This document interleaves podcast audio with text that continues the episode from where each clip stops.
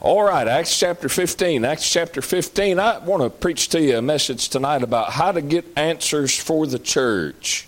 How to get answers for the church. Now, you come to church and you can get some answers, can't you? Yeah. Amen. That's, that's what the ministry of the church really is about. It's about answering questions.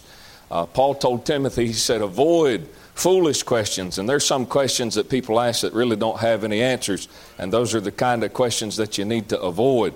Uh, but what the gospel ministry is really about is uh, providing answers. It's, it's about putting answers where there's blanks in people's minds. It's about giving people uh, things that they can take to the bank, if you will. Uh, open up your Bible and you can see it in plain English, and because of that, you're able to walk by faith. I think folks have a funny idea that walking by faith is, you know, living by make believe, but that's not what walking by faith is. Faith is rooted in facts. It's, it's rooted in facts. This is a strange society in the sense that people don't believe that truth is absolute. I'm, t- I'm not talking about everybody, but as a general consensus, at least they make it seem that way. Uh, it seems it seems like the general consensus is that people believe that truth is relative, which truth is not relative. Uh, in other words, what I mean by that is people make it out to be that truth is whatever you want it to be. It's like the guy who went to uh, see a lawyer, and he, you know, he went, or he actually went to go see a mathematician, and he said, "What's two plus two? And the guy told him, "Well, that's either easy. That's four.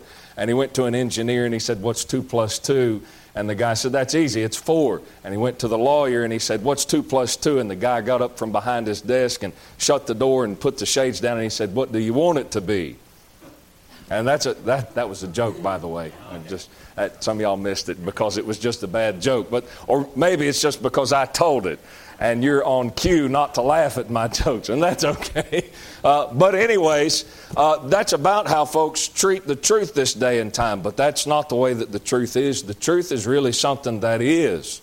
It just is and that's where you can that's where you're able to walk by faith. That's where you're able to walk by faith. So all of that to say when you come to church you get answers. But sometimes there are situations that come up for the church itself and it has questions. And so the question that i pose to you tonight is how do we get those answers for that particular issue whatever it may be? Uh, life is full of questions is it not and it's, it's, a great, it's a great burden taken off of your shoulders when you're able to find answers to those questions and you're able to make decisions based on those answers. Uh, you can't, I have to shut this door because I'm a little bit OCD. I don't know why. Uh, maybe I got that from my mother. She's probably listening, so she'll call me tomorrow and chew me out for saying that. But I'm just kidding. She won't do that. But, anyways, Life is full of questions. It's full of questions, and there's answers to be had. And then, on, based on those answers, you make decisions. It's a very uncomfortable position to be in, to have questions and not have any answers.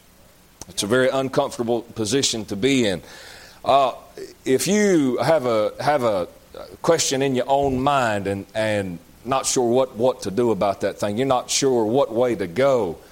Uh, that makes for a very tense state of being, does it not? Okay, well, let's try to amplify that a little bit and let's say now, not only do you have a question about your own personal life, you got a question about a business that you're trying to run. And we've got some fellas in here that have their own businesses or haven't had in their own past or in their own they've had businesses in the past or maybe they managers of some kind. Well now you've got to make decisions for somebody else. That adds to the pressure, does it not? I mean, if you if you mess up your own finances, that's going to have a direct impact on you. But if you mess up the boss man's finances or if you mess up your business finances, that's harder to recover from, is it not? Okay, well, if you have questions about your personal life, let's jump over to your spiritual life. You know, you've had questions before in your life and sat around and said, Man, I'm not sure about what to do. I'm not sure which way to go. And doesn't that really create, it creates suspense? It creates a state of mind to where, man, I'd really like to know what's really going on. Well, amplify that doubly, triply, 100 fold by being in the position of being a pastor. Think about that. if you make a bad decision spiritually, eh, that's going to affect you, is it not? You said, Brother Nathan, it's going to affect a bunch of people. You're right about that. It'll affect your family. It's going to affect the people that are living around you. But because those decisions, whatever decisions you make, they have consequences. Okay? But those consequences are indirectly related to the, all those people. Well, now that you've taken a church, now that you're the pastor of a church, I'm, I'm putting every single one of you, even you ladies, in the position of the pastorate of a church. Now that you're the pastor of a church, the decisions that you make are not indirectly touching people's lives, they're directly touching the people's lives. So if you make a good call, praise the Lord. If you make a bad call, that has the tendency that could mess somebody up. It could mess the church up. It's there's some pressure there. I, I hope you can see where I'm coming from. So there's decisions. There's there's decisions that have to be made. And so when you're talking about making decisions as far as the church, you say, Brother Nathan, you haven't even read the text. I know. Just give me a second. I'm setting you up. All right. There's decisions that have to be made in the church, and the question is, how do you get answers for those things? And listen, I'm not talking about things that are doctrinal matters. Those things have already been laid out, have they not? There's your answers. But there's some things that the Bible doesn't cover. There's some things that the Bible doesn't provide a whole lot of direction for. Uh, how do you know what to do? How do you know which way to go? Uh, things like uh, where does the money go that comes in the offering plate. You want to split a Baptist church, let some folks disagree about where the money should go. In this church, we've never really had a whole, whole lot of that kind of problem. I'm not going to say we've never had that problem. And I'm talking about in the history of time that I've been here, not just as the pastor, I'm talking about as far as just the whole time I've been here. I've been here uh, a total of somewhere around 20 years. My dad pastored here for about 10 years, many years ago. Brother Mike pastored here for about 10 years, and I think I've been the pastor here coming up on four years. So I'm not going to say this church has never had trouble about squabbling where the money's going to go, but it has been, I think, on the lesser side of things because there's just not a whole lot of money to go around. There's not a whole lot of money to argue about. I've made this statement before, and it's funny, but it's true uh, people talk about, you know, do you have, you know, this in your church budget and this in your church? We don't have a church budget. We just don't. You say, well, that kind of bothers me. Sorry. I mean, when the money goes out as fast as it comes in, what you need a budget for? Make sure the bills are paid. That's our budget. Make, make sure things are taken care of. So now we're going to have an argument about that. We ain't going to have no argument about that. You can go somewhere else. uh, but anyways, uh, you say, why you talk that way? Because it's fun. Uh, that, it's not very spiritual, but it's fun. But anyways, what do we do in regards to the buildings on the church grounds? I mean, building a building, building a fellowship hall, taking care of things. What, when do we have revivals? And who comes and preaches those revivals? See, these are not decisions that the Bible says, thou shalt some, but somebody's got to make those decisions. Those decisions come. Who teaches Sunday school? Oh, my soul, man. You want to have a church get upset? Take somebody's Sunday school from them. Hey, listen, I, I thank the Lord for every Sunday school teacher that we have. I'm looking around to find our Sunday school teachers because I want to make eye contact with you and I want to let you know I, I have no complaints out of any. I think we've only got three, ain't that right? I have no complaints out of our Sunday school, but I think a pastor should reserve the right to be able to move folks around. And I'm not, I'm not intending on moving folks at all. I, I have no intention of doing that. I'm just saying, you know, I know some churches, man, if a preacher came in tomorrow and he tried to move somebody Sunday school class, they would have a fit. That's really foolish. That, that's really foolish. And so those are all decisions that have to be made. Well, the reason that we come to Acts chapter 15 is because in Acts 15 there's a question that comes up, and it's a doctrinal question, which is not what we're talking about tonight, but we're going to get application from Acts 15 anyways, because what comes up in Acts 15 is a doctrinal question How are men saved? How, how are men put into the church? How are men put into the body of Christ? Does a man trust Christ as his personal Savior, and then does he have to be circumcised and keep the law of Moses? That's, that's the question. Peter, James, and John, they're going around and they're preaching, and Paul and Barnabas are going around and preaching, as we'll see here in Acts 15. And then all of a sudden, some guys from Jerusalem come up and say, You couldn't be saved unless you're circumcised and you're keeping the law of Moses. And it creates questions in people's minds. Well, those are questions that have to be answered now. And listen, let, let, me, let me say this. This is not, I told, told you all that I was promoting you to the position of a pastor. I know that everybody in here is not going to be a pastor. I understand those things. But let me say this when there's questions that need to be answered, those things are not to be ignored. Those things are not to be ignored. I have been told by preachers, pastors, uh, one was a pastor and another one was not a pastor, but he was a preacher and held a position somewhere. I won't tell you where that is. But they both told me, they said, you know what I found in my years of doing blah, blah, blah? They said, and please don't say amen to this because this is stupid advice. I didn't take it, I rejected it. But they said, what I found is that if you'll just, you know, when things come up in the church, when trouble comes up in the church, if you'll just let that stuff go, uh, those things will work themselves out. That is not true. They will never work themselves out. What you'll have is a zoo. Because that's the, that's the nature of man. You say that's a very bleak outlook on man. Yes, it is, but it's realistic. Every man at his best state is altogether what? It's vanity. Man does not improve as time goes on. That's, that is one way you know evolution is a farce. Man does not get better. Listen, if man evolved into the being that he is from a single celled amoeba or anything else, if he evolved from a monkey into what he is now, how come our morals are not better than when they were 200 years ago, just in this country alone? Why does evolution in your mind only apply to everything except the morals of man? Man does not get better oh, but science, oh, but this, oh, but, oh, but nothing. And so things often have to have their hands laid on. Uh, somebody often has to have has to lay their hands on a thing and say, "Okay, this has to be worked out." Well, I just think God should do those things. I think that somebody should get involved. God uses people. Yes, sir. God God uses people. And you say, well, this sounds like it's warming up to be a message on pastoral authority. Well, there will be an element of, of that in this message, but that is not what this is about. What I, what I hope to do tonight is really preach a sermon, give you Bible study, however it comes out. I want to give you something to try and get you involved in the administration of the church without voting. And I think, I hope you'll see that as, as we go. You say, Brother Nathan, are we ever going to vote on anything? Maybe. I'm not saying that a church should never vote on anything, uh, but I just as soon go around and talk to people one on one. I'd rather do it that way.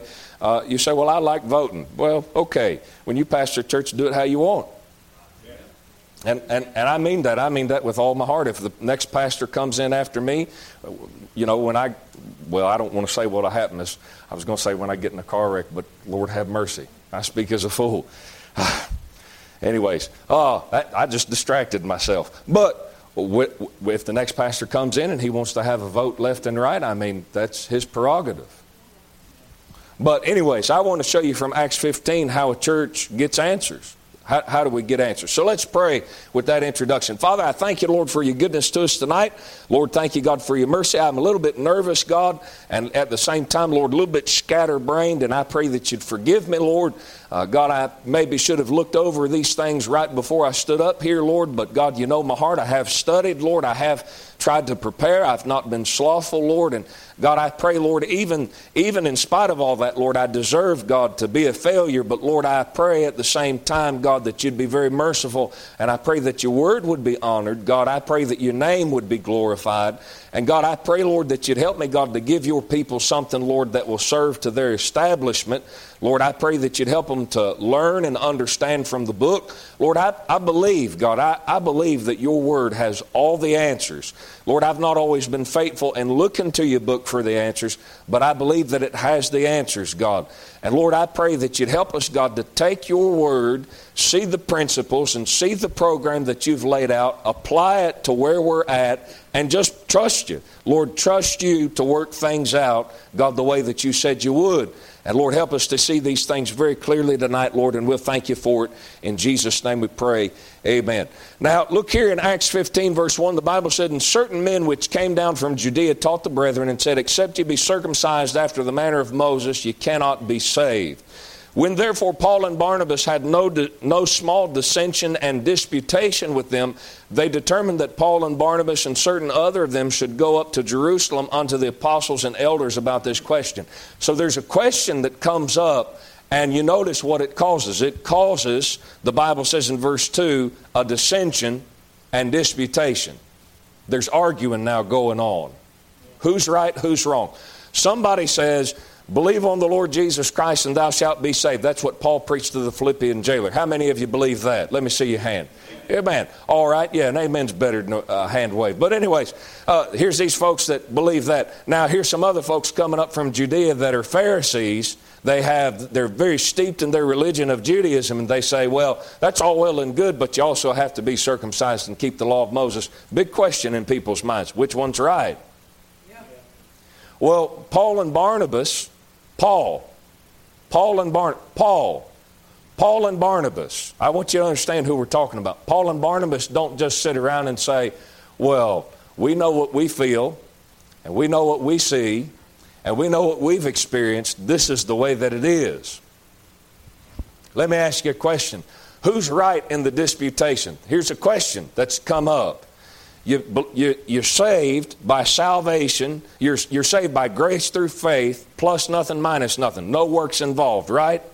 That's what Paul and Barnabas are preaching. These other guys are saying that, and you got to be circumcised and keep the law of Moses. That's the two options. Who's right? Paul and Barnabas is right. But Paul and Barnabas don't stand on their own feet about the thing. It's not so just because Paul and Barnabas want it to be so. It's so because it's the truth or it's not. In their case, it turned out to be true. But that's not a decision that they made by themselves. They went back to the church. Hey, let's go settle this down at the church. Listen, listen, you're going to find a lot of guys on YouTube, and you're going to find a lot of guys who have got mad at some church that they sat in and now they're sitting at home. You knock on their doors on church visitation. And I hope you visit folks. I hope you talk to folks. I hope you invite people to church and try to talk to them about the Lord. But when you knock on their doors, you say, well, you know, you start talking to them, to, to them about the Lord, and they will file right in line with you and act like they're the most spiritual thing since sliced bread, and they can talk the talk. But when you, you ask the golden question, where do you go to church? I don't go to church. Well, why not? Well, I went down to this place and this happened, and I just haven't seen the need to go back to church. Or they'll give you some kind of answer like that. But on the other hand, they act like they've got all this light from God and God is speaking to them. Yeah. I don't believe it. It's not true. I said it's not true. You say, well, Brother Nathan, doesn't God speak to individuals? Yes, He does. Yes, He does. But God speaks to individuals, not apart from the church. Let, let me explain to you what I mean. That does not mean that every time that God speaks to Brother Wyatt, or God speaks to Brother Michael, or God speaks to Sister Emma, did you know that God can talk to ladies? God can speak to ladies. That does not mean, when I say that God's not going to speak to somebody apart from the church. That does not mean every time God deals with somebody's heart about something that it's going to be a preacher standing up behind the pulpit dealing with the particular issue. Whatever the issue may be. That's not what that means. What that means is that God has ordained the church to be the pillar and ground of the truth. If you separate yourself from that organism, you are cutting yourself off from the avenue of having God deal with you on a prolonged basis. Cut yourself off from the church, and every time after that, when God deals with you, He's going to deal with you about one thing. You need to get back in church. You need to get back in church. You need to get back in church. You need to get back in church. And listen, until you get back in church, you say, Brother Nathan, we're all in church. It's just preventative maintenance. That's all it is. But until you get back in church, all that you're doing is you're spinning your wheels and you're rehashing what you've already learned. I know guys that have gone down to Dr. Ruckman School in Pensacola, and uh, uh, Pensacola Bible Institute, and they went down there, they sat there for three years, and they learned all this Bible knowledge. Much of it right, some of it maybe incorrect. I wouldn't doubt that. No man is infallible, no man is right about everything. He should strive to be, though. Yeah. He should strive to be right about everything, yeah. especially if he's a preacher. But these fellows sit down in Pensacola Bible Institute and they sit there for three years and then they go back to their home church that sent them away six states away so that they could learn the Bible. That stuff, that, that doesn't make sense to me. But, anyways, they send them down to Florida so that they can learn the Bible. And it's not just PBI, it's many schools. And then when these guys go back to their home church, they get back to their home church with a head full of knowledge and they tear their church apart because nobody's as smart as I am because I've been to Bible school. I know everything now. It's like a little teenager. Huh? How many of you remember being teenagers? You got to the place to where mom and daddy didn't know what they were talking about. That, that, hit, that didn't hit me in my teenage years, that hit me in my 20s. Yes, sir. I, I, was, I guess I was a late bloomer. Get to the place to where mom and daddy tells you to do something, and who they think they are. Never say anything out with your mouth because you got better sense because you didn't want to have dentures at such a young age. But it's the attitude. And so you get some little punk that's been to Bible school and he comes and sits in a church and everything that the preacher says that he doesn't think is right because he was taught by the man who knows everything. You know, Dr. Ruckman's the fourth member of the Trinity. And I like Dr. Ruckman. I love, I don't agree with him about everything, but I love him. I've got several of his commentaries. I read after him. He was a soul winner. He was a good man. He was not perfect. He was not infallible, but I love him. But you know, I've sat under Dr. Ruckman, the fourth member of the Trinity, and so I know everything, and nobody's going to teach me anything, and so the only thing that's left for me to do is go start my own church. That's danger, danger, danger, danger, Will Robinson. That's right. That's right. That's a fellow that probably, uh, no doubt, he needs to and learn to sit down. Well, You've got this disagreement. You've got this argument. You've got this thing going on here in the book of Acts, chapter 15, verse 2. Now, look at verse 3. It says, And being brought on their way by the church. Uh, I got on all that, but let me make my point and then we'll move on. Where they go to get the answers is not in their own little ministry, it's not in their own little living room, it's not at home. They don't have home church to get answers. Nobody's as they don't sit at home and say, nobody's as spiritual as us. So we're going to sit in the privacy of our own little home and have church with wife and the kids. That's not a church. That's not a church. A church has a pastor, and a church has deacons. I know a lot of pastors that are scared of deacons. A church has deacons. It has deacons. No need to be afraid of deacons if you get the right fellas in there. There's no, there's no need to be afraid of deacons if you're not afraid to lead. I think that's what's going on with a lot of pastors that's scared of deacons. Deacons never give me anything but trouble. I think you either are afraid to, uh, to lead or you don't know how to work with people. Some people just not people persons. If you're not a people person, I don't recommend being a preacher. That's true. Uh, they go to the church to get answers. Okay? Verse 3 And being brought on their way by the church, they passed through Phoenix and Samaria, declaring the conversion of the Gentiles, and they caused great joy unto all the brethren. Well, we got this question in our mind, but we're going to have a good time while we're going home to figure it out. uh, have a good attitude about it.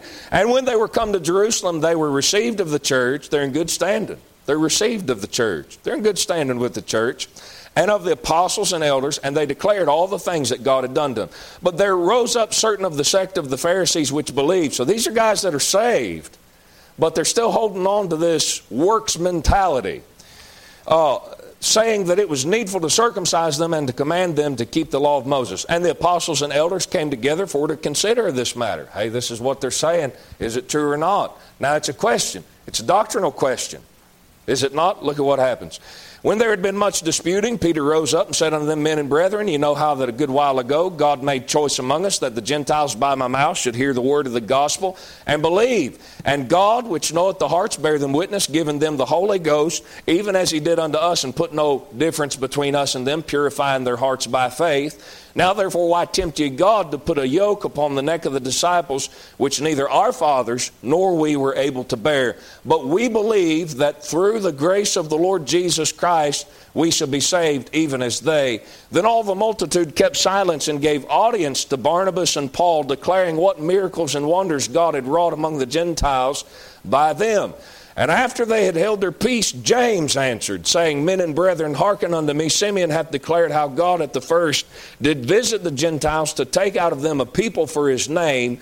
And to this agree the words of the prophets, as it is written, After this I will return and will build again the tabernacle of David, which is fallen down, and I will build again the ruins thereof, and I will set it up that the residue of men might seek after the Lord and all the Gentiles upon whom my name is called, saith the Lord, who doeth all these things. Known unto God are all his works from the beginning of the world. Wherefore my sentence is that we trouble not them which from among the Gentiles are turned to God, but that we write unto them that they abstain from pollutions of idols, and from fornication, and from things strangled, and from blood. For Moses of old time, Moses is part of the old time way. He got old time religion. For Moses of old time hath in every city them that preaching, preach him, being read in the synagogues every Sabbath day. Now, verse 22, look at what it says. Then pleased it the apostles and elders with the what? The whole church. So here's a question that's come up, and the apostles and the elders have come together to deliberate and they get some direction. We'll, we'll deal with some of that here just a second. I want to go into some details about that thing. But at the end of the day, when it's all said and done, it's not just the apostles and elders saying, This is what we're going to do. The apostles and elders said, Hey, this is what we're going to do. And the whole church looked at it and said, Yeah, that's right. That's good. That's the way it should be. That almost seems like a miracle. Does it not? Does it not? How, Brother Tommy, how can you get, I don't know how many people are in here. I'm going to take a stab in the dark and I'm going to say maybe 40, 45 people, something like that. How could you get a room full of 45 people to agree about one thing? Yeah. That's a challenge. How many, of, how many of you are married? How often do you disagree with your spouse? Case closed. I don't need to say anything else. You can't even agree with one person. How do you get a room full of 45 people to agree on one thing? It's possible. It can be done. You say, Brother Nathan, you're preaching something that's idealistic. Yes, I am, but I'm also preaching something that's a possibility. If you want it, I, listen, I'm not just preaching to individuals, I'm preaching to the whole church tonight. I'm preaching to you as a church. If you want that ability to come in here and be in a state of unity and to agree about what we do. See, the reason, the reason that that kind of stuff does not go on in the average church is because it's not set as the expectation from the pulpit. Well, listen, I'm not just trying to set it as the expectation from the pulpit. I'm telling you, that is the way that the church operated in its infancy. If we're full, if, if the church, if the church was in its infancy in Acts 15, the church is not a baby anymore, is it? It's a full grown individual. I mean, 2,000 years old, that's an old individual. Yeah. You think we should have more unity or less? I mean, if we're going in the direction of maturity, should we have more unity or less? We should have more, should we not? Then why are we not there? Why is it that when you go sit in a church, why is it that when you go sit in a church, you try to make a decision about something, and it's not just administrative things anymore, it's doctrine. It's doctrine. It's doctrine. You sit in a church and try to make a decision about something, and the whole church nearly splits over it. Not just half and half, about five different ways. Are we going to buy a bus? Are we going to buy a van? How much money are we going to spend on the vehicle? How much are we going to do this? How, I mean, where's this money going to go? Well, you know, before we make any decisions, we've got to get the such and such committee, and, you know, we've got to take a motion, and, you know, if we can get two motions, then we'll take a vote. Did you see any of that in Acts 15 so far? Okay, I'm going to make I'm gonna, I'm going to I'm to challenge you to do something. Go home and read the whole book of Acts and tell me where they voted. Yeah. Tell me, show me. And I mean that. I mean that, brother Michael. If you can go home and show me where they voted in the book of Acts, I'll get up and apologize for this sermon that I'm preaching. You said, Brother Nathan, don't you think people in a church ought to have input on how a church is operated? Yes, I do.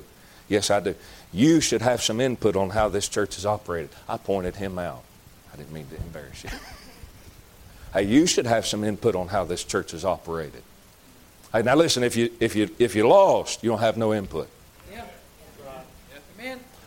But do you see the challenge in what I just said, Brother Curtis?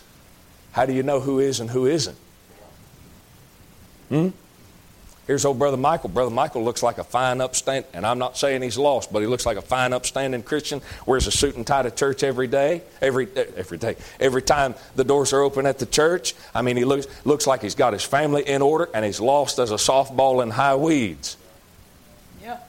And so the preacher goes to him, and every decision that the preacher gets to has to make, he goes to Brother Michael because Brother Michael puts in, you know, a good chunk of change in the offering plate.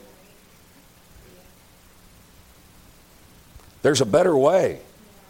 There's a better way. Listen, when you get into a situation like that, you're not running a church, you're running a business. And listen, let me let me make no no qualms about it. This is not a business. This this cannot be a business. Do you know what the purpose of a business is? It's to make money. It's to make profit. It's to put money in the bank so the owner of the business can go and blow it on whatever he wants to blow it on, or save it, or give it to his kids or his grandkids. What it's for him to make money so he can do what he wants. That's the purpose of a business.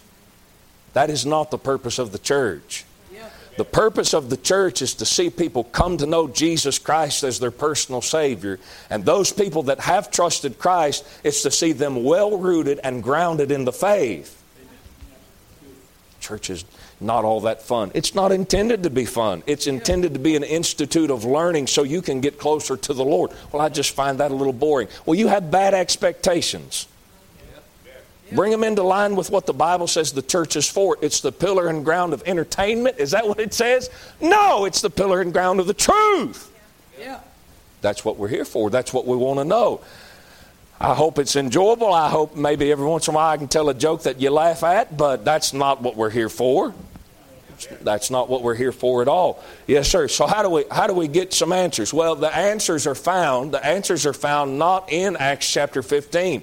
The that's not where the answers are, are begun to be found. See, the church is, is a wild thing. Acts 15, here comes up this question. And how do we get this question answered? Okay, People's Baptist Church, it may have 16 different answers or questions that have to be answered. Well, how do we get how do we get the answers that we need to all the questions that we have, whatever they may be? Well, the answers are not first found for this issue that's come up in the book of Acts chapter 15. For this issue that's come up, the answers are not first found in Acts 15. There's a method in Acts 15, but there's something else that took place long before Acts 15 that helped put the church in the position to where it could get the answers that it needed. Look in Acts chapter 1, let me show them to you. Acts chapter 1. Acts chapter 1, Acts chapter 1. And hold your place in Acts 15 because we'll be back. And so, Acts 15, and then get uh, Acts chapter 1, and then you'll also want to get Luke chapter 24. We're going to look at one verse in Luke 24.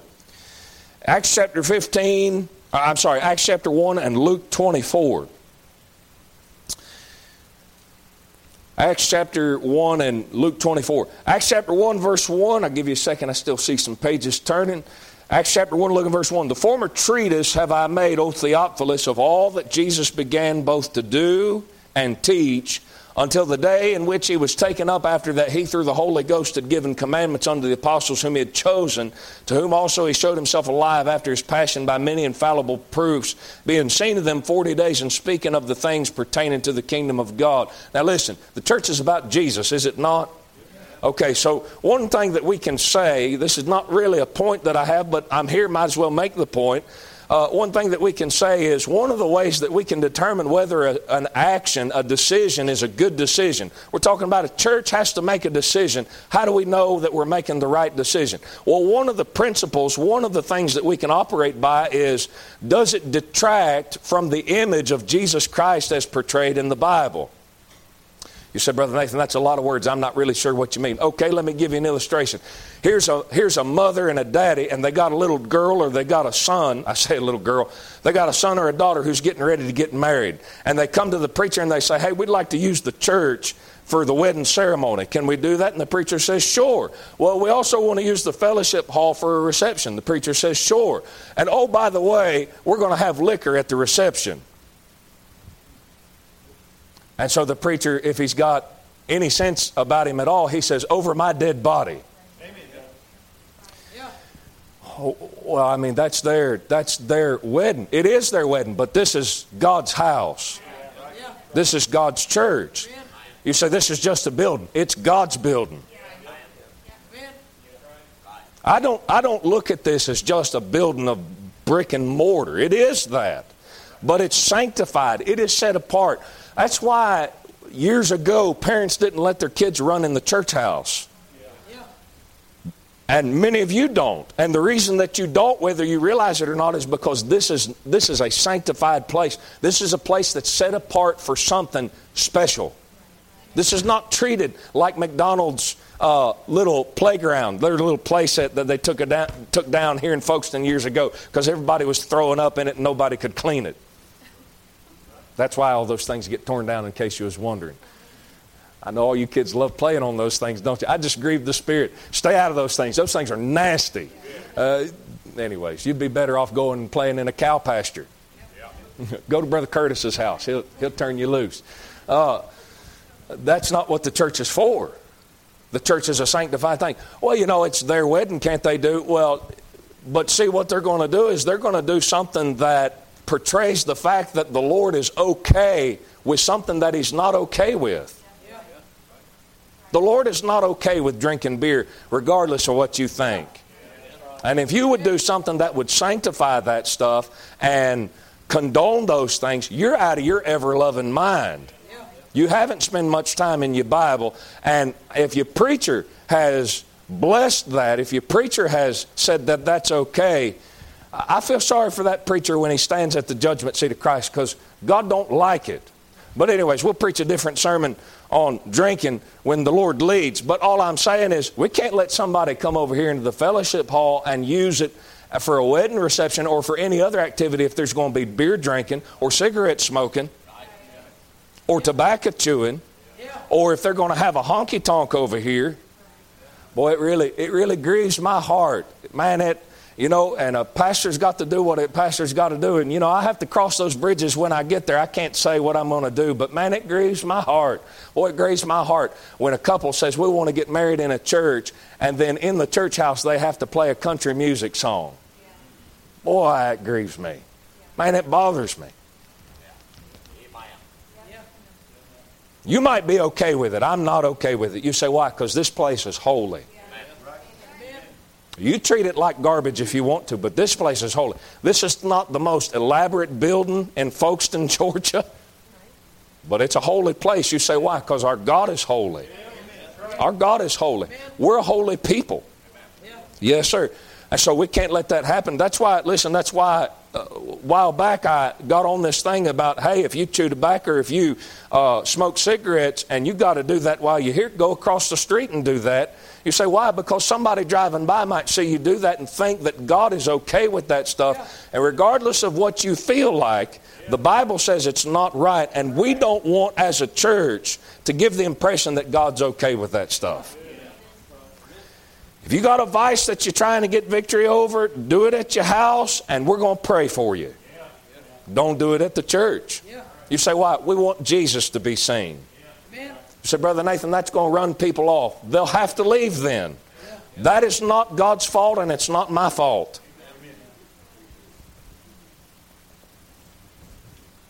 Yes, sir. That's not a preacher being mean. That's the truth. That's not a preacher being hard. That's the truth. Yes, sir. Well, we could elaborate on that a little more, but we won't. We want Jesus to be seen. That's Acts 1, right? Okay, so what we're talking about is how does a church make a decision? Well, does it detract from the image of Jesus Christ as portrayed in the Bible? Hey, the fellows in the church, the fellows in the church should have their hair short. Uh, they should have their hair short. I'm going to just hit on everything. Brother Nathan, we got places to go. Hey, if you got to go, go. I, and I, I'm not saying that to be a jerk. If you got to get up early in the morning, you got to go, go when you got to go. But I'm going to preach until the Lord tells me I'm finished. I do my best to be reasonable about that, but I want to be obedient to the Lord. Listen, the fellows in the church should have their hair short. You say, well, Brother Nathan, what you going to do about a fellow when he wanders in here with long hair? He's welcome to come. He ain't going to do nothing, though. He ain't going to do nothing. You say, why? Because we don't want the church to put their hand on somebody that's doing something that Jesus doesn't approve of, and we don't want it to look like the church approves of something that Jesus disapproves of. Yeah. The church is the body of which Christ is the head. We have no right to approve of something that Jesus disapproves of. Yeah. Amen. And so when somebody's doing something that's not right, we're not going to run them out. This is where this is the place where you get that help. Believe it or not, this is how you get the help. You get the help by a preacher standing up and saying, "Hey, that's not right. God's got a better way for you." God wants to give you something better than that long hair. He wants to give you something better than them cigarettes. He wants to give you something better than that booze. Yeah. Yes, sir. He wants to give you something better, better, better. You're not going to convince people of that so long as you say, "Well, I know you drink, but it'd be all right. Would you stand up and lead us in prayer?" No, you ain't. You can't lead a, a cross-eyed dog into a ditch. Can't lead nothing. The blind lead the blind. Shall they not both fall into the ditch? Yes, sir. That's, that's, that's right, and that's true. So we want, we want Jesus to be seen. Well, Acts chapter 1, look, look, at, else, look at what else he says. Watch it what he says. He says, uh, verse 6 When they therefore were come together, they asked of him, saying, Lord, wilt thou at this time restore again the kingdom of Israel? And he said unto them, It's not for you to know the times or the seasons which the Father hath put in his own power. But ye shall receive power after that the Holy Ghost is come upon you, and ye shall be witnesses unto me both in Jerusalem and Judea and in Samaria and all the and unto the uttermost part of the earth. So here's a church that's witnessing. They're telling folks about Jesus. I'm just talking to you about what a church is right now.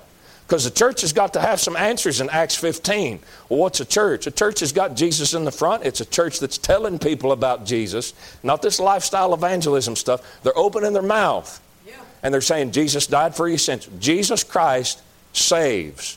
Jesus saves. Not just Jesus loves you. Yeah. Boy, that's a very generic way to get around something that's offensive. Jesus saves.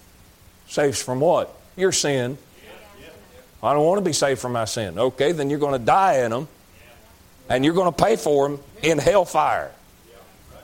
That's an offense. Well, they're, they're folks that are witnesses. All right, let me, let me get moving here a little bit. Now, look at what he says. He says, You're going to receive power, verse 8. After that, the Holy Ghost has come upon you. You'll be witnesses unto me both in Judah, Jerusalem and in Judea and, and, and in Samaria and unto the uttermost parts of the earth. And when he had spoken these things, while they beheld, he was taken up, the cloud received them out of their sight. Now, what do they do? Where do they go when he's gone? Verse 13 And when they were coming, they went up into an upper room where abode both Peter and James and John, and Andrew and Philip and Thomas, Bartholomew, Matthew, James the son of Alphaeus, Simon Zelotes, and Judas the brother of James. Verse 14 These all continued with one accord in prayer and supplication with the women.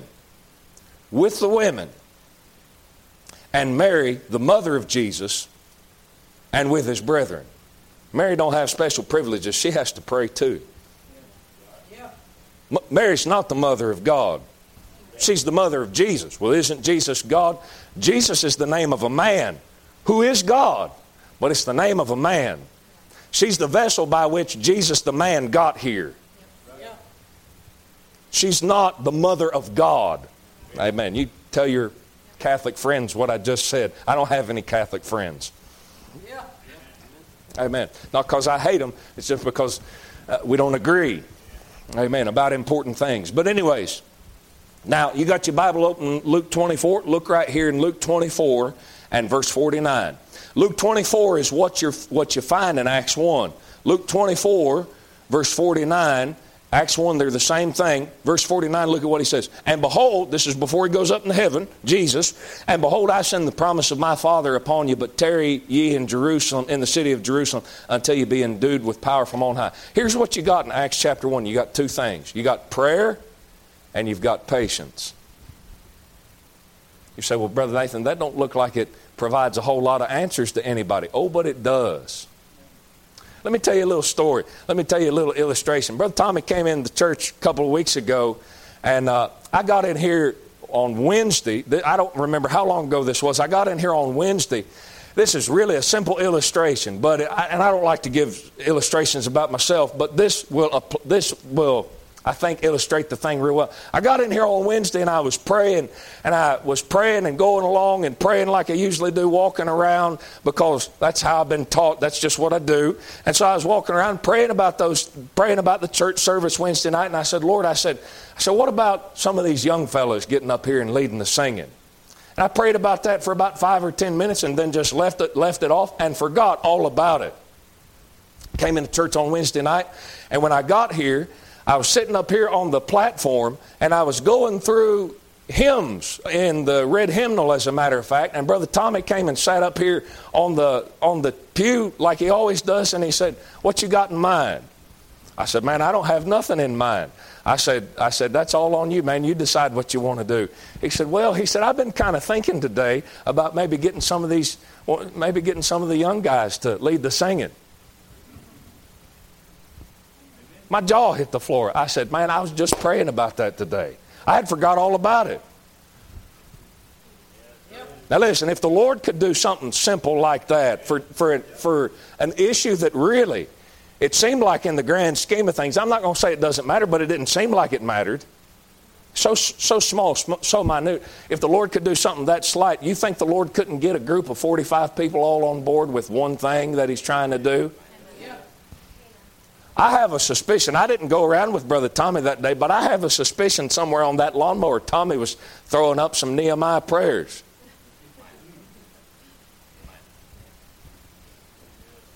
Here's Brother Dylan on his knees over here, and here's his snotty nosed brat sister over here. I'm just kidding. I don't really mean that. Girls are made of sugar and spice and everything nice. That's the nicest thing you'll ever hear me say about. Boy, I'm sorry. I didn't mean to embarrass you. She's turning red. Uh, but here they are. And here's Brother Nathan back in his office. She's down here on her knees. He's down here. And boy, they disagree. I mean, they're brothers and sisters. They don't like each other. I don't, not, I don't mean that really. I'm just making an illustration. Here's a preacher back in the back room, and he's praying. They're praying. And I'm not just talking about one little thing, I'm talking about throughout the week day to day, getting down on their knees. And I'm not talking about, oh Lord Jesus, please bless this food in Jesus' name, Amen. Now I lay me down to sleep. I pray the Lord my soul to keep, uh, my soul to keep, blah blah blah blah blah. However the rest of that thing goes. That's not what I'm talking about. I'm talking about some folks that are getting down on their knees throughout the week and really giving some consideration to talking to an eternal God who's listening. Yeah. yeah. Amen. Yeah. Making sure their sins are confessed before they approach that God Making sure that, hey, there, hey, this God is interested in the things that I'm getting ready to say. This is not just a routine I'm going through. I'm talking to somebody who has the power to change the river courses. I have some I'm talking to somebody who has the power to turn the hearts of men, to turn the hearts of men, to turn the hearts of men as he does the rivers of water. That's what Proverbs says. And here they are, they're down on their knees and they're praying. They never agreed about anything in their life. Huh? Here's a preacher back here in the back room praying. And here's a deacon over here praying. I mean, because deacons are so full of the devil. I mean, they're the curse of God. I mean, a church that would have deacons, man, just needs to shut its doors because deacons can't be trusted. They're reprobates. I mean, they're bad people. You talk to a lot of preachers, that's about what they, they, they act like. Get them folks praying. God, what do we do? God, I pray that you'd help old deacon so and so. God, I pray you help my sister. God, I pray that you help my goofy brother. And get folks in there to where they praying for one another and God help us and God direct us. God help us, Lord, not to be so carnal that we can't get along with each other. And then lo and behold, you come into church on one Wednesday night or on a Sunday night and a decision pops up, a question pops up. And they look around and say, Oh, my soul, what do we do? How do we? You know what you've done throughout the week? You've provided the foundation. By praying, you've provided the foundation for the answers to already be given. What they started in Acts 1, they did not stop. In Acts chapter 1, they got into an upper room and they prayed. And throughout the book of Acts, you find those fellas time and time again. And Peter came apart and prayed, and John got over here and prayed, and the apostles got over here and prayed, and Paul and Barnabas prayed, and they kept praying. What Jesus taught them in Acts 1, they kept doing. The program works. Well, I think we need to just get in here and, you know, we need to have a vote and we need to take up an offering for this and we need to make sure that the committee's okay with this. Hey, I got a better idea. How about we open the Bible and do what God said and let's just pray. Let's just pray. Let's miss some meals over the thing and let's see if God can't get us all on the same page. I believe He can. I believe He can. Listen, I am a reprobate. I am a reprobate and y'all are too. Yeah. Every single one of you is reprobate, but I believe in a God that can get us all on the same page if we'll pray. I believe it. I believe it. I believe it. You know what else he told them in Acts chapter 1? He said, Get up in that upper room and wait. Wait. Don't be in such a rush. Oh, but we got to know right now. Oh, but we got to do it right now. Oh, we got to buy a bus right now. Oh, we got to build a building right now. Oh, we got to do this right now. Oh, we can't wait.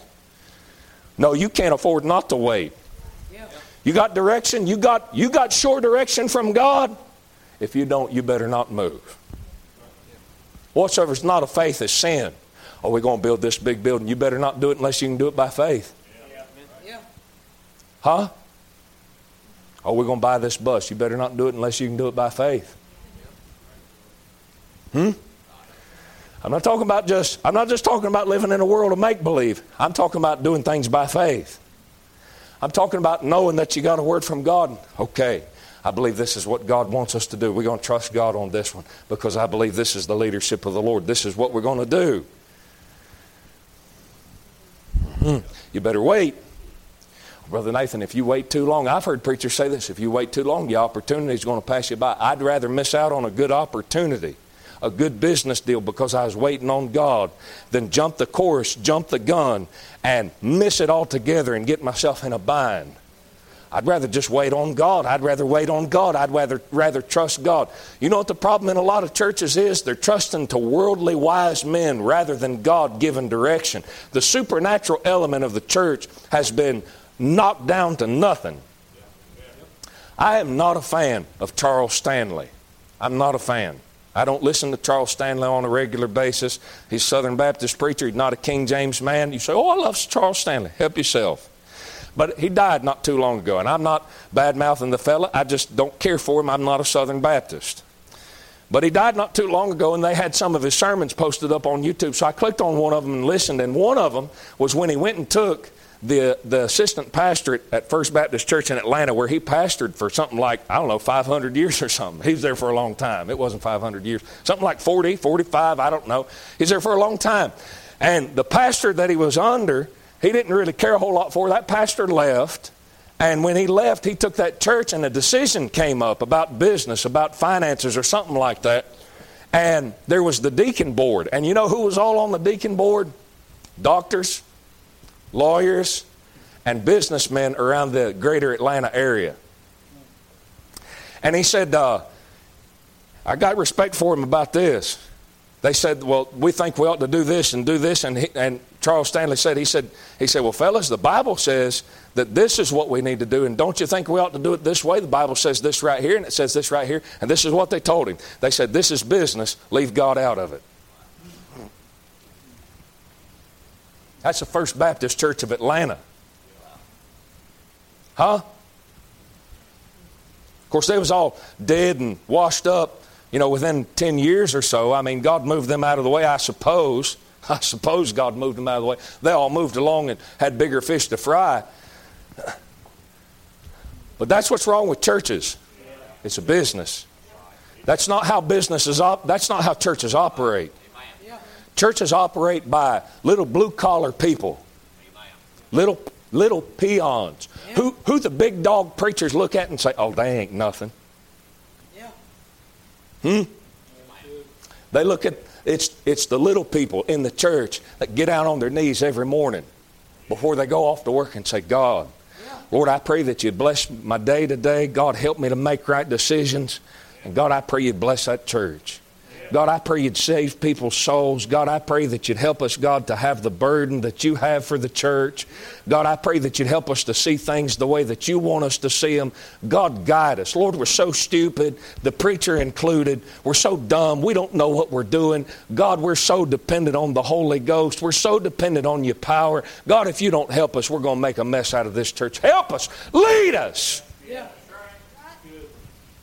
That's how churches operate. Well, I don't think we should operate that way. Well, there's a Methodist church down here. They probably don't operate that way. Huh? I believe God's way works better. I believe God's way works better. Yes, sir. If you're trying to bring in the money, maybe you can sit around and talk to the business fellows and talk to the doctors and talk to the lawyers and talk to the fellows who own half of Folkston and Charlton County. Listen, some of the big names here in this county, if they ever come to this church, I ain't going to ask them one thing about how they think this church ought to be run. Amen. You know who I'm going to ask? I'm going to ask the fellows who I know is praying. Yeah. Hey, this is the decision that we have to make. What you think? Well, I don't know, preacher. Well, let's pray. Pray for me. Let's pray God give us wisdom.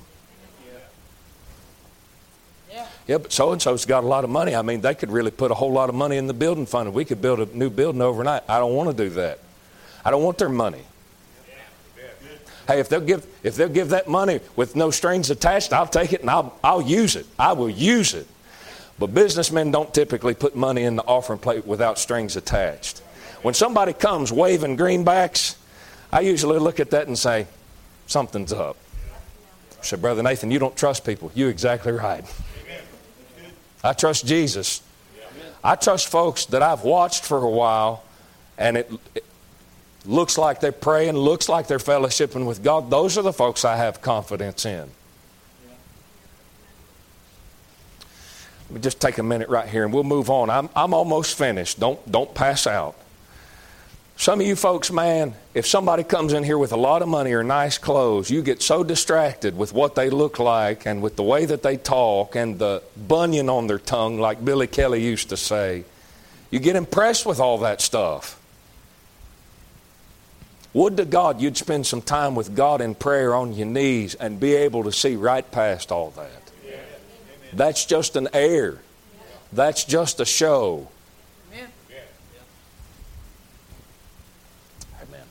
Somebody come in here, stand up behind the pulpit. Glory to God. I'm so glad we're saved. God loves you. God is good all the time, all the time. God is good. And just go through this big rigmarole. And a lot of times, all it is is nothing but fluff. There ain't nothing to it. But because they threw the name Jesus out there and said 15 hallelujahs, that's exactly what a Roman Catholic does, Brother Chris. Br- Brother Chris, a, a Roman Catholic takes his rosary beads and says, Hail Mary, full of grapes, blessed be the fruit of the loom. Yes, sir, that's what a Catholic does. Baptists do the same thing. Glory to God, hallelujah. God is so good. And people eat that stuff up thinking, oh, they're, they're just so wonderful. They're so smart. They have the touch of God on them. And a lot of those guys, some guys are just dynamic by nature. That's not what I'm talking about.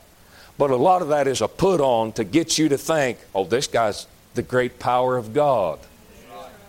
This guy is super smart. This guy is really in touch with God. And he ain't spent five minutes in yeah. prayer the whole week. Yeah.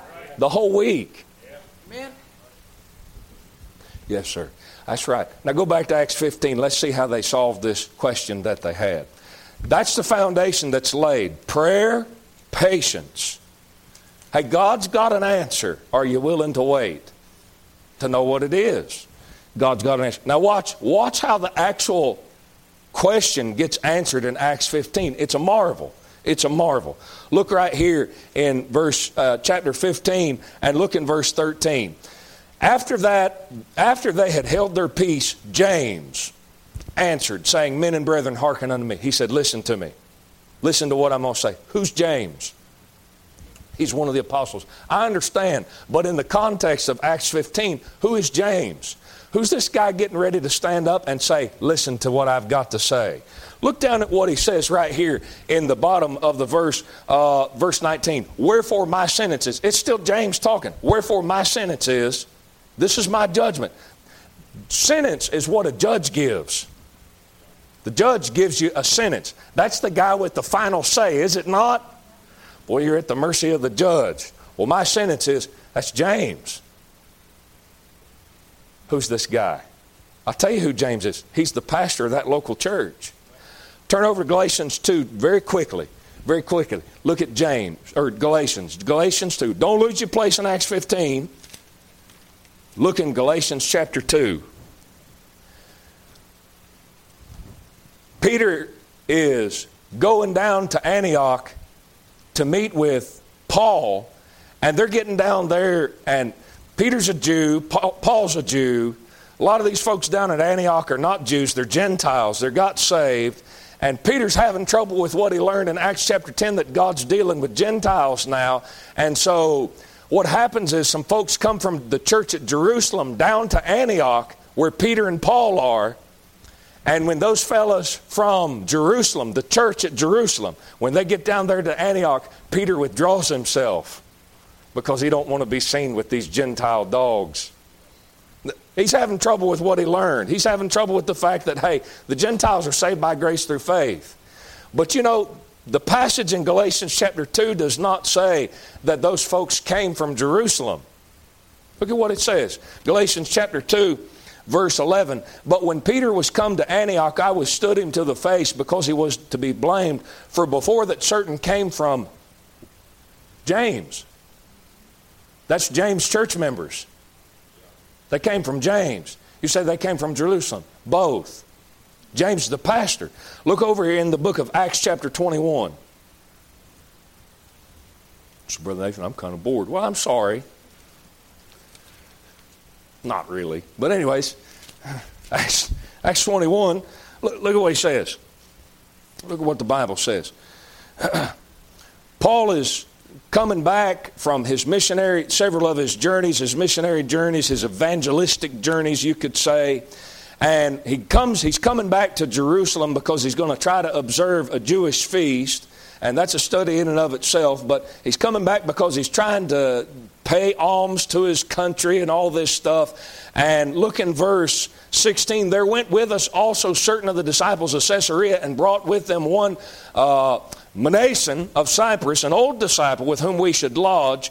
And when we were come to where? Jerusalem, right? There's a church at Jerusalem. When we were come to Jerusalem, the brethren received us gladly. And the day following, Paul went in with us unto James.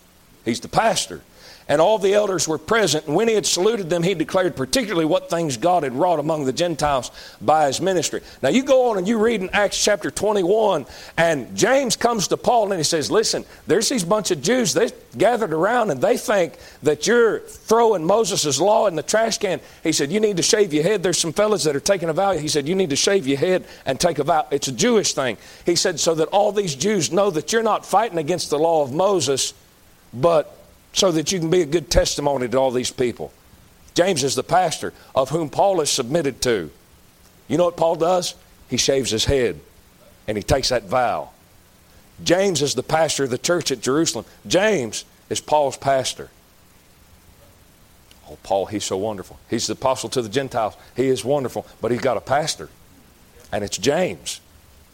Acts 15, James stands up. Now, here's, here's the way it goes. Let me abbreviate this to you, and we'll try and get out of here, all right? In the, in the book of Acts, chapter 15, here's this question that comes up. Paul and Barnabas go down to the church at Jerusalem. This is the church that, since Acts chapter 1, they've been praying. And they pray. And they pray. And they, they don't hold business meetings, they pray. And they show up, Paul and Barnabas show up to the church at Jerusalem. And when they get there, lo and behold, old Peter's there. Paul and Barnabas is there, and the elders, there's more elders there. There's the rest of the apostles, all the ones that are still remaining. Some of them been killed at this time. James, uh, the brother of John, he's been beheaded by Herod. I think that was Acts chapter 12. So some of them's dead, but all of them that's remaining, they're all standing around. And Peter stands up and he says, Hey, this question, he stands up and he says, You remember Acts chapter 10? Acts chapter 10 didn't have the chapter markings at the time, but he said, You remember Cornelius? And he goes through and he talks about all that thing and he says, This is what God's done. So Peter's given a testimony. The Holy Ghost gives a testimony. You say, How's that? Well, Cornelius speaks in tongue, tongues. Look back in Acts chapter 15. Acts chapter 15, look in verse 8. He said, And God, which knoweth the hearts, bear them witness. Bear witness of what? That God's dealing with the Gentiles. Bear them witness, giving them the Holy Ghost, even as He did unto us, and put no difference between us and them, purifying their hearts by faith. So here you got Peter standing up giving a testimony. The Holy Ghost has borne them witness because they speak in tongues. These Cornel- this Cornelius and all his house does. Now look at who else uh, stands up and talks. Verse 12 Then all the multitude kept silence and gave audience to Barnabas and Paul. So Barnabas and Paul stand up and they say the same exact thing that Cornelius or Peter says about Cornelius. Peter says, God's dealing with the Gentiles. Look at Cornelius. Paul and Barnabas stand up and say, God's of a surety dealing with the Gentiles without the works of the law, without circumcision. He's dealing with the Gentiles. And they say, Look at all these places where we've gone, and all these people have believed and they've received the Holy Ghost. Look at what God's doing. And then James listens to all this stuff. All the whole church is around listening to all this stuff. And James stands up and says, Okay, here's what we're going to do. Somebody's got to make the final call, don't they? Listen, what we're talking about tonight, I know it's long. Give me just a couple minutes and I'll cut you loose. What we're talking about is how does the church get answers? Well, here's how they get answers the church has been praying. Yeah. The church has been praying. The church has been laboring. The church has been witnessing. The church has been winning people to Christ. They've been telling people about, oh, Brother Nathan, we're kind of wondering about what we should do in this particular issue. You've been praying? You've been witnessing? Maybe a lot of times the reason that a church gets at a standstill as far as not knowing what to do is because they've not been involved in the gospel process. I really wonder why we're so stagnant. I wonder why. I wonder what we got to do to get busy. I wonder what we got to do to go forward. You've been praying. You've been witnessing. That's what the church has been doing. Acts chapter 1 to Acts chapter 15. James stands up and says, Here's what we're going to do. Somebody has to make the final call. And that was the pastor. He stood up and he said, This is what we're going to do. And when he does it, it's off the cuff. Brother Chris, it's off the cuff. He didn't go back and sit in his office and say, Let me think about this for three weeks. He stands up right in the middle of the assembly while all this stuff is going on and he throws it right off the cuff. Don't you think you should be praying about it? Hey, man, he'd been praying for 14 chapters ahead of time. Yeah. You know why a lot of folks get into a situation and they don't have answers? It's because they don't have a history of 14 chapters where they've already been praying about things. You know what Paul says in Philippians chapter 2? I believe it's Philippians chapter 2. He goes through there and he talks about how Jesus Christ took on him the form of a man. God took on him the form of man. That's Jesus Christ. And he goes down in there, and the cl- conclusion of that argument in Philippians 2 is work out your own salvation with fear and trembling. That's not the salvation of your soul. That's the salvation of your circumstances. What Paul's saying in Philippians 2 is do right ahead of time. And you doing right ahead of time, that'll put you into the position when you get into a jam, you've got answers. James stands up in the assembly and he says, This is my judgment, this is my sentence. And listen, when he does it, when he does it, it's not just James that looks at it and says, Yeah, that's a good decision. And it's not just Peter and it's not just Paul and Barnabas that look at it and say, Yeah, that's a good decision. The whole church looks at it. The whole church. Because the whole church has been praying. From Acts 1 to Acts 15, the whole church has been praying. And they look at it and say, That's a good decision. We're with you. I wonder why my preacher made such a stupid decision. You've been praying? Hey, maybe the reason the preacher ain't got good judgment is because you ain't been doing what you're supposed to be doing. Could be he ain't been doing what he's supposed to be doing, but it could be because you're not participating. Quit being a spectator in church. Get involved. Oh, yeah, we're going to get involved. What are we voting on? Nothing. That's the wrong involvement. Pray.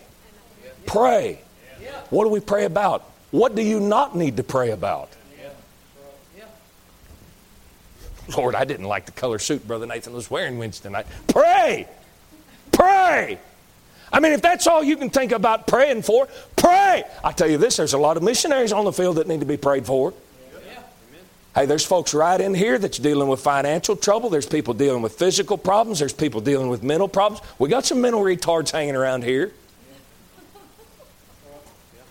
Don't you reckon you could pray? When a trouble comes up, lo and behold, man, a preacher stands up and says, I believe this is what we're going to do. And the church says, Yeah, that's right. We're with you. It works. It works. And you know what you don't find in Acts 15? A church split.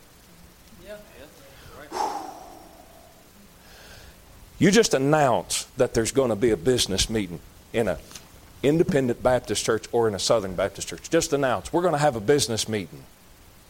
And 90% of the folks will lay out. Why? Because they don't want to see a boxing match. You say, Brother Nathan, that doesn't happen. It happens more often than you'd like to think. You know why?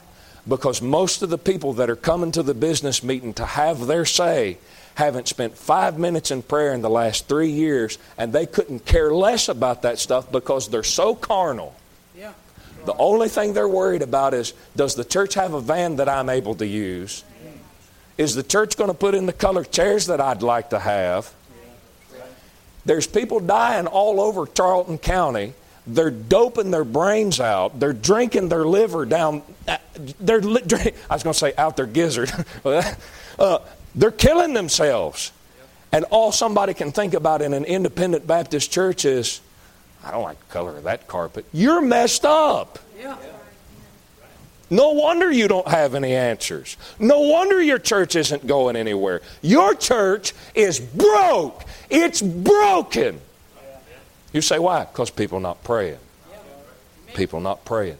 How do we how do we get the answers? You pray. You pray. You pray ahead of time. Don't wait for the crisis to come. Pray today. Get involved. You involved with the church? I don't know of anybody in here that's not a member of People's Baptist Church. Maybe, maybe some. I don't know, but uh, because we don't really keep track of that stuff too much. I don't like how disorganized this church is. Man, you ain't seen nothing yet. Hang around. I believe God can make a church operate better than any man can with his organizational and administrative capabilities. Yes, sir. I believe a church can roll. It's going to roll through the power of God. And if it don't run that way, it won't run at all. Father, help us tonight. God, I know it's been long. God, pray you bless your people, God, for the attention span, Lord, that they've given tonight. And God, I pray that you'd help us, God, Lord, to do, Lord, exactly what we need to do, God, as far as the church is concerned. I pray you help us not to get distracted, Lord, with menial things, God, with trivial things, but Lord, truly, God, folks can have a say.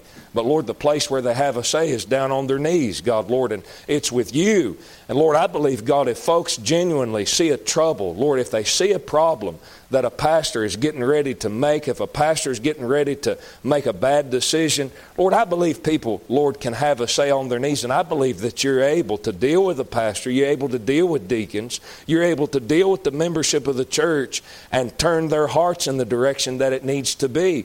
God, I believe you that gracious, I believe you that powerful.